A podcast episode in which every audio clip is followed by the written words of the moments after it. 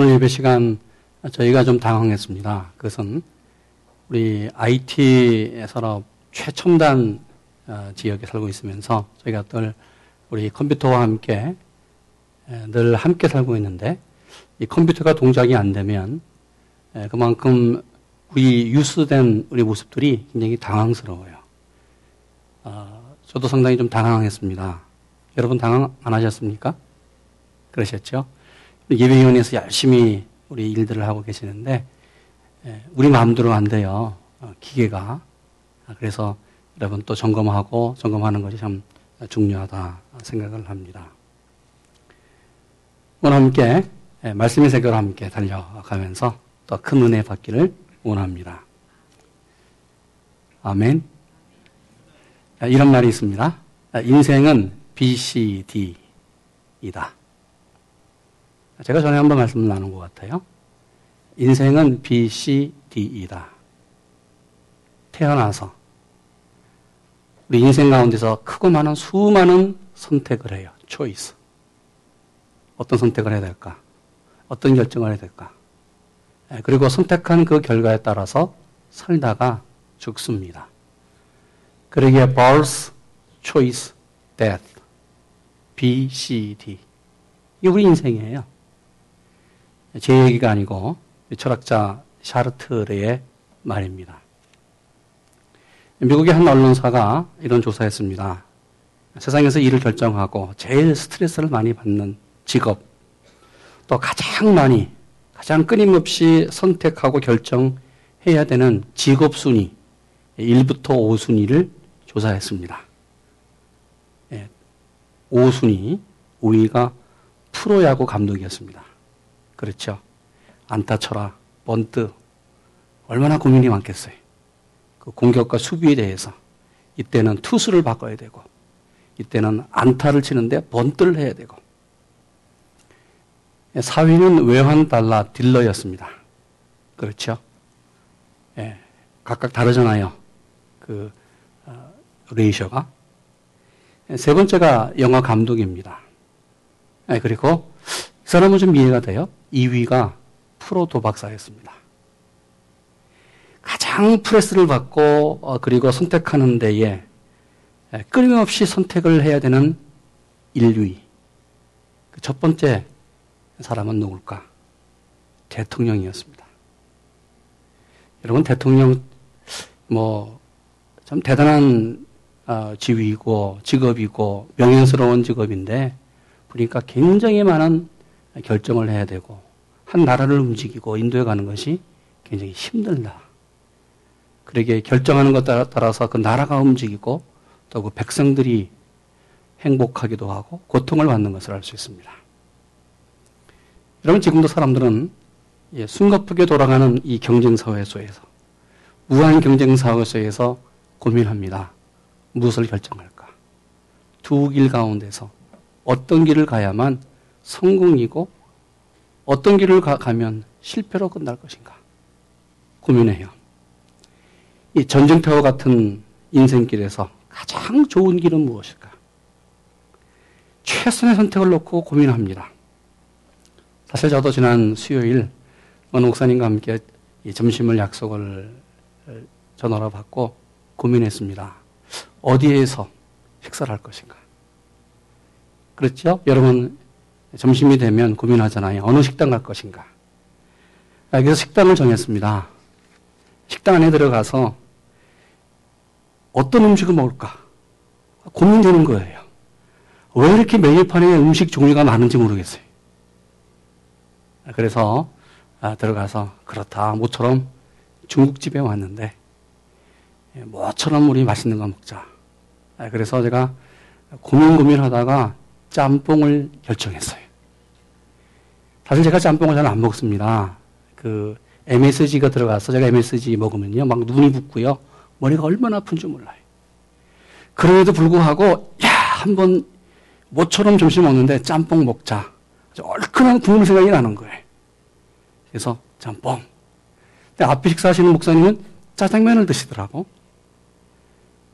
아, 그래서 제가 그치, 내가 결정을 잘했어. 아이, 엠에스지가 많더라도 머리가 아프다. 한 번은 이 얼큰한 건 먹어보자. 그래서 짬뽕을 먹었습니다. 근데 얼마나 후회한지 몰라요. 실패했어요. 짬뽕 국물이 라면 국물 같기도 하고, 이 짬뽕은 아니에요. 제가 어느 식당이라고 얘기는 하면 또 큰일 나겠죠. 하여튼 얼마나 제가 이 먹, 먹고 나서 다 먹지도 않았습니다. 한 오 분쯤 먹고 남겼어요. 그리고 고민 고민하다가 야, 짬뽕 먹은 건 얼마나 후회한지 몰라요. 근데 앞에 계시는 목사님은 짜장면을 얼마나 맛있게 드시는지 아주 맛있게 드시더라고요. 그래서 이런 것도 나왔죠. 짬뽕과 짜장면을 함께 먹는 짬짜. 여러분, 우리는 고민합니다. 아주 작은 일상적인 일에서부터 시작해서 좀 더 크게는 누구와 결혼할 것인가, 배우자를 놓고 고민해요. 어떤 직장을 택할 것인가, 어떤 대학을 갈 것인가. 그렇게 결정을 내릴 때까지 우리는 수많은 선택 앞에서 어느 것이 성공이냐, 어느 것이 실패냐 고민하면서 결정합니다. 그러기에 우리는 항상 결정하는 딜레마 속에서 삽니다. 주님도 선택의 순간에 서 있었습니다. 결정해야만 되는 결정적인 순간에 서 있었습니다. 주님의 마음이 어떤 마음이었을까? 주님은 어떤 결정을 내릴까? 아니, 주님은 왜 이런 결정을 해야만 했을까? 우리 오십일 절 말씀 같이 있습니다. 예수께서 승천하실 기약이 차감해 예루살렘을 향하여 올라가기로 굳게 결심하시고. 주님이 결심했어요. 보통 결심이 아니었습니다. 굳게 결심하셨다. 오늘 본문 말씀은 상당히 짧은 말씀입니다. 그러나 이 말씀은 누가복음에서 가장 중요한 말씀이에요. 예수님 사역의 한 획을 긋는 결정적인 말씀입니다. 여러분, 누가복음을 보면 이 말씀은 누가복음 정 가운데, 복판 가운데 서 있습니다. 아니, 동시에 주님의 생애 가운데서 가장 중요한 핵심적인 그러한 사건 앞에 오늘 우뚝 서 있는 말씀이 오십일 절입니다. 예수님이 예루살렘을 향하여 올라가시기로 굳게 결심하셨다. 예루살렘을 향하여 올라가시기로 굳게 결심하셨다. 이 말씀이 무슨 말씀입니까? 성경 주경학자들은 이 말씀을 놓고 이렇게 주석합니다. 특별히 예수님께서 마지막 십자가를 앞두고 겟세마네 동산에서 땀이 변하여 핏방울처럼 되는 그런 철저한, 아주 처절한 기도를 하셨는데, 바로 겟세마네 동산의 기도의 사건 동일하게 오늘 이 결정과 이 사건이 비교될 만한 중요한 사건이다. 첫째로, 예수님은 십자가의 죽음을 승천의 자리에서 바라보았습니다. 예수께서 승천하실 기약이 차감해 예루살렘을 향하여 올라가기로 굳게 결심하시고. 오늘 승천하실 기약이 차갔다. 승천하실 시간이 되었다. 본문은 이렇게 말합니다. 여러분, 주님은 십자가를 지나서 부활의 언덕으로 넘어가야 돼요. 또 부활한 후에 약 사십 일간 함께 계시면서 하늘로 승천했습니다. 그런데 오늘 본문은 주님이 승천의 모습으로 십자가를 바라봤다고 말하고 있습니다. 승천할 기약이 차감해. 이것은 예수님께서 예루살렘에 올라가면서 십자가에 죽을 것을 바라본 것이 아니라 바로 하늘로 승천하는 그런 영광스러운 모습 속에서 바로 십자가로 올라가는 내용들을 보았다는 것이지요. 시간적으로 보면 주님의 십자가가 있고, 주님의 죽음이 있고, 그리고 부활이 있고, 그리고 승천이 있습니다. 이것이 주님의 생애입니다. 그런데 주님은 이 모든 것을 뛰어넘어요. 십자가를 뛰어넘고, 죽음을 뛰어넘고, 부활을 뛰어넘고, 오늘 주님은 승천의 모습 속에서, 승천의 자리에서 십자가를 바라보고 있습니다. 그러기 오십일 절 예수께서 승천하실 기약이 차감해 예루살렘으로 향하여 올라가기를 굳게 결심하셨다. 차감의 이 뜻은 헬라어로 완성되어 간다, 성취되어 간다는 뜻이에요. 예수님이 하늘로 승천할 시간이 완성되어 가고 있습니다. 이제 얼마 안 있으면 주님이 하늘로 올라가요. 육신의 몸을 입고 이 땅에 오신 그 하나님의 아들 예수가, 그 주님이 다시 하나님의 아들로 하나님께로 올라갈 승천의 시간이 점점 다가왔습니다. 그러기에 주님은 승천의 영광스러운 모습으로 십자가를 바라봤습니다. 이것이 주님의 위대한 믿음이에요. 여러분, 이것이 바로 주님이 죽음의 권세와 세상을 이기는 그런 믿음의 비결이었습니다. 주님은 이미 십자가에서 죽기 전에 이미 승천하실 기약을 바라보고 믿고 사단의 권세를 이겼습니다. 주님은 승천의 영광스러운 자리에서 죽음의 권세를 이겼습니다. 그러기에 사망과 죽음의 권세를 이기는 비결은 주님이 하늘로 올라가는 승천의 놀라운 영광을 믿고 보았기 때문입니다. 여러분, 우리도 우리 인생을 내가 지금 살고 있는 이 땅에서 바라보는 거와 하나님의 나라에서 바라보는 거는 너무나 달라요. 내 생애와 세상의 모든 일들을 하나님의 관점에서 바라보면 다르게 보여요. 우리 삶이 다르게 살 수밖에 없습니다. 내가 하나님의 나라에 들어가서 하나님과 함께 영광스러운 모습으로 내가 살 것을 기대하고 바라보면 세상이 째째하게 안 보여요. 비굴하게 안 살아요. 여러분, 답답하게 살지 않습니다. 인생이 새로워요. 인생이 당당합니다. 인생이 아름답습니다. 인생이 위대합니다. 여러분, 지금 하나님은 내 옆에 계시다, 내가 하나님 품 안에 있다라고 믿고 그 하나님과 함께 산다고 한다면 여러분, 세상 뭐가 두려워요? 공랑이 뭐가 무섭습니까? 재정적인 어려움 뭐가 무서워요? 자녀도 별거 아니에요. 하나님이 함께 하시는데. 그러기에 주님은 오늘 승천의 모습으로 십자가를 바라봤어요. 그러기에 십자가의 죽음이 두렵지 않아요. 십자가의 사건이 별거가 아니에요.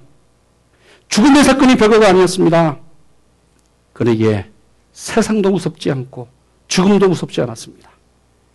여러분, 주님처럼 승천의 영광의 모습 속에서 세상을 승리하는 여러분 되기를 축원합니다.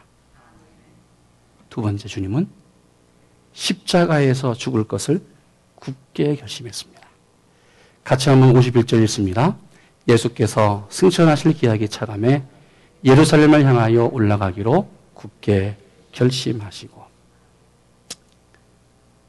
굳게 결심하시고, 이 말은 원어적으로 얼굴을 굳게 하셨다. 예수님의 얼굴이 달라졌습니다. 예수님의 얼굴이 달라졌어요. 그들의 얼굴이 아니었어요.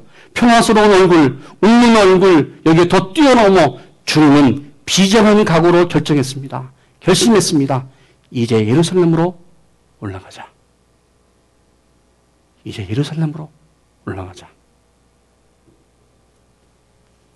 얼굴을 굳게 했다는 것은 하나님 앞에 서 있는 모습으로 마음을 결정했습니다. 마음을 단단히 결정했습니다. 그러기에 주님은 예루살렘을 향하여 마음을 굳게 굳게 다짐했습니다. 이제 며칠이면 유월절이 다가옵니다. 여러분, 유월절, 이것은 이스라엘의 삼 대 절기였습니다. 모든 이스라엘 남자들, 특별히 열세 살 이상의 모든 남자들은 디아스포라 유대인 포함해서 모든 유대인들은 다 예루살렘으로 절기를 지키러 올라갔습니다.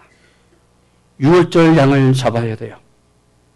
그러기에 주님도 서른세 살의 인생 속에서 일 년에 세 번은 적어도 한 번 이상은 유월절을 지키기 위해서 예루살렘에 올라갔습니다. 그런데 오늘 주님의 얼굴은 달랐습니다. 그의 얼굴은 굳어졌어요. 마음이 결정됐습니다. 왜요? 예수님이 이미 알고 있었습니다. 지금 예루살렘에 저 성 안에는 간사한 무리들이 주님을 십자가에 못 박아 죽게 하기 위해서, 죽이기 위해서 이미 결정해 놓고 의문을 놓고 주님이 예루살렘에 올라오기만을 기다리고 있는 것을 알고 있었습니다. 이 길은 죽음의 길이고 이번 올라가는 것은 바로 마지막 죽음의 길인 것을 주님은 알았습니다. 그런데 주님은 자발적으로 하나님의 나라를 이 땅에 세우기 위해서, 구원의 역사를 이 땅에 세우기 위해서 죽음의 길로, 십자가의 길로 굳게 결심하시고 올라갔습니다. 그러기 말하여 예수께서 승천하실 기약이 차감해 예루살렘을 향하여 올라가기로 굳게 결심하셨다. 이 말은 주님이 죽을 시기를 결정했다는 뜻입니다. 주님은 하나님의 시간을 바라봤습니다. 하나님의 때를 바라봤습니다. 죽을 시기를 결정했습니다. 십자가에서 죽을 시기를 결정했습니다. 그러기에 주님은 결심해요. 하나님의 때가 이제 이르렀다. 유대 역사학자 유세비우스의 기록에 의하면 당시 유월절 하루 선영 유대인 남자들이 바로 어린 양으로 잡는 이 어린 양이 십팔만 육천 마리를 죽였다고 해요. 그러기에 예루살렘 반경 몇 킬로 그 밖에서부터 어린 양 유월절 그 어린 양이 죽으면서 소리 지르는 비명 소리가 들렸고 또 피 비린내가 진동을 했다는 것이죠. 아니 바로 예루살렘 성 밖 기드론 골짜기에는 어린 양이 흘리면서 죽으면서 흘렸던 그 피가 시냇물처럼 쏟아져 나왔다고 기록하고 있습니다. 오늘 주님은 이 유월절 어린 양처럼 십자가에서 죽어요. 온전하게 피를 흘리면서 마지막 피 한 한 방울까지 흘리면서 십자가에서 어린 양으로 죽습니다. 이 죽음을 주님은 결정했습니다. 여러분 우리도 우리 인생을 살면서 결정적인 순간을 결정할 때가 있습니다. 그러기에 희생할 때는 희생해야 되고 헌신할 때는 헌신해야 되고 아니 죽어야 할 때는 죽어야만 하는 그런 순간과 장소가 있어요. 그러기에 결단할 때는 결단해야 됩니다. 제가 주보 앞에 이런 내용을 써놨지요. 우리 일본 사람 격언에 이런 말이 있습니다. 만날까 말까 한 사람은 만나지 말고, 먹을까 말까 한 음식은 먹지를 말고, 갈까 말까 하는 길은 가지도 말라. 그러나 죽을까 말까 할 때에 그때는 죽어라. 죽으면 살아요. 죽으면 돼요. 여러분이 결정을 해야 돼요. 여러분 우리 인생은 다 때가 있습니다. 그러게 전도서 기자는 이렇게 말합니다. 천하의 범사의 기한이 있고 목적이 이룰 때가 있나니 날 때가 있고 죽을 때가 있고 심을 때가 있고 심은 것을 거둘 때가 있고 죽일 때가 있고 치료시킬 때가 있으며 헐 때가 있고 세울 때가 있나니 십칠 절 내가 심중에 이르기를 의인과 악인을 하나님이 심판하시리니 이는 모든 목적과 모든 일이 이를 때가 있나이라. 여러분 때가 있습니다. 오늘 우리는 결정할 때가 있습니다. 결단할 때가 있습니다. 아니 하나님께서 그 결정하신 순간을 하나님 앞에 설 때가 있습니다. 여러분 장사하시지요? 사업하시지요? 사업도 시기를 잘 맞춰야 돼요. 그래야지 투자한 것이 이익이 돼서 옵니다. 주식 투, 투자하시는 분들 보니까는 오늘 그 시간에 따라서 그 주식 그 스탁 마켓이 올라가고 내려가고 얼마나 고민했는지 몰라요. 이런 말 하더라고요. 마지막 막차 타면 그 투자는 완전히 실패로 끝난다. 우리 삶도 그렇습니다. 똑같은 일이지만 결정하는 그 시간 차이에 따라서 그 결과가 달라집니다. 여러분 오늘 결단할 때는 결단해야 돼요. 그러기에 결단한 사람은 바로 인생 항로를 직선거리로, 직진으로 달려갑니다. 신앙도 그래요. 신앙도 동일합니다. 결단할 때는 그때 우리는 결단해야 됩니다. 여러분 고민이 많잖아요. 주일 예배를 드릴 것인가 말 것인가. 목사 저도 고민해요. 목사인 저도 고민이 없는 것 같습니까? 아니에요. 저도 예배 때문에는 고민합니다. 아, 저만 고민하나요? 그래요. 예배를 드릴 것인가 말 것인가. 금요일 저녁 예배 교회에 갈 것인가 말 것인가. 고민하지요. 우리 교회는 고민 안 하시는 분들만 계신 줄로 믿습니다. 그렇습니까? 근데 꼭 금요일 날 비가 와요. 제가 시카고 있을 때에 아 거기도 금요일 예배를 드리는데 억수기 눈이 와요. 이야, 눈이 오는데 그 눈발을 헤치고 그 눈을 싸우면서 파이팅하면서 가잖아요. 눈과의 전쟁 가요. 갑니다. 한 시간 늦고 두 시간 늦고 예배 시간 다 늦어요. 그런데도 성도님들이 와 계세요. 미국 교회는 광고하고 전화하고 알려요. 오지 말라고. 예배 오늘 크루즈 했다고. 그런데 한국 분들은 예배 크루즈가 없으라고요. 눈을 싸우면서 눈과 파이팅하면서 와요. 한 시간 늦고 두 시간 늦고 세 시간 늦어도 예배는 드려요. 할렐루야. 그래서 어느 목사님이 그 모습 보면서 이런 얘기 하더라고. 주님이 재림하실 때는 눈이 많이 오는 저녁 밤에 오실 것이다. 여러분, 우리가 고민하잖아요. 예배를 드릴 것인가 말 것인가? 금요 예배를 갈 것인가 말 것인가? 아니, 말씀대로 살 것인가 말 것인가? 결단하지 못하는 분들의 삶은 구불구불합니다. 결단에 따라서 움직여요. 이럴까? 저럴까? 저럴까? 이럴까? 끝도 없이 생각만 하다가 결단하지 못한 채 끝나는 사람도 너무나 많습니다. 그 인생도 너무나 많습니다. 여러분, 신앙은 행동이에요. 믿고 의지하고 믿음대로 움직이고 살아가는 것이 신앙생활입니다. 여러분, 우리의 신앙의 나이가 몇이에요? 서른 살, 오십 살, 육십 살, 아니 열 살인 분도 있습니다. 이제는 결정해야 됩니다.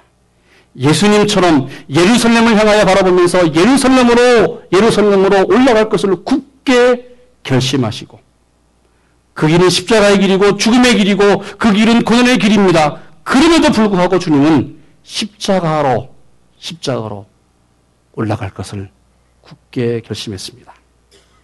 여러분, 굳게 결심하고 그 길로 올라가면 바로 그 길이 부활의 길이고 승천의 길, 영광의 길로 될 줄로 믿습니다. 한국의 유명한 우리 목사님, 순교하신 분이 있습니다. 우리 주기철 목사님, 참 대단한 분입니다.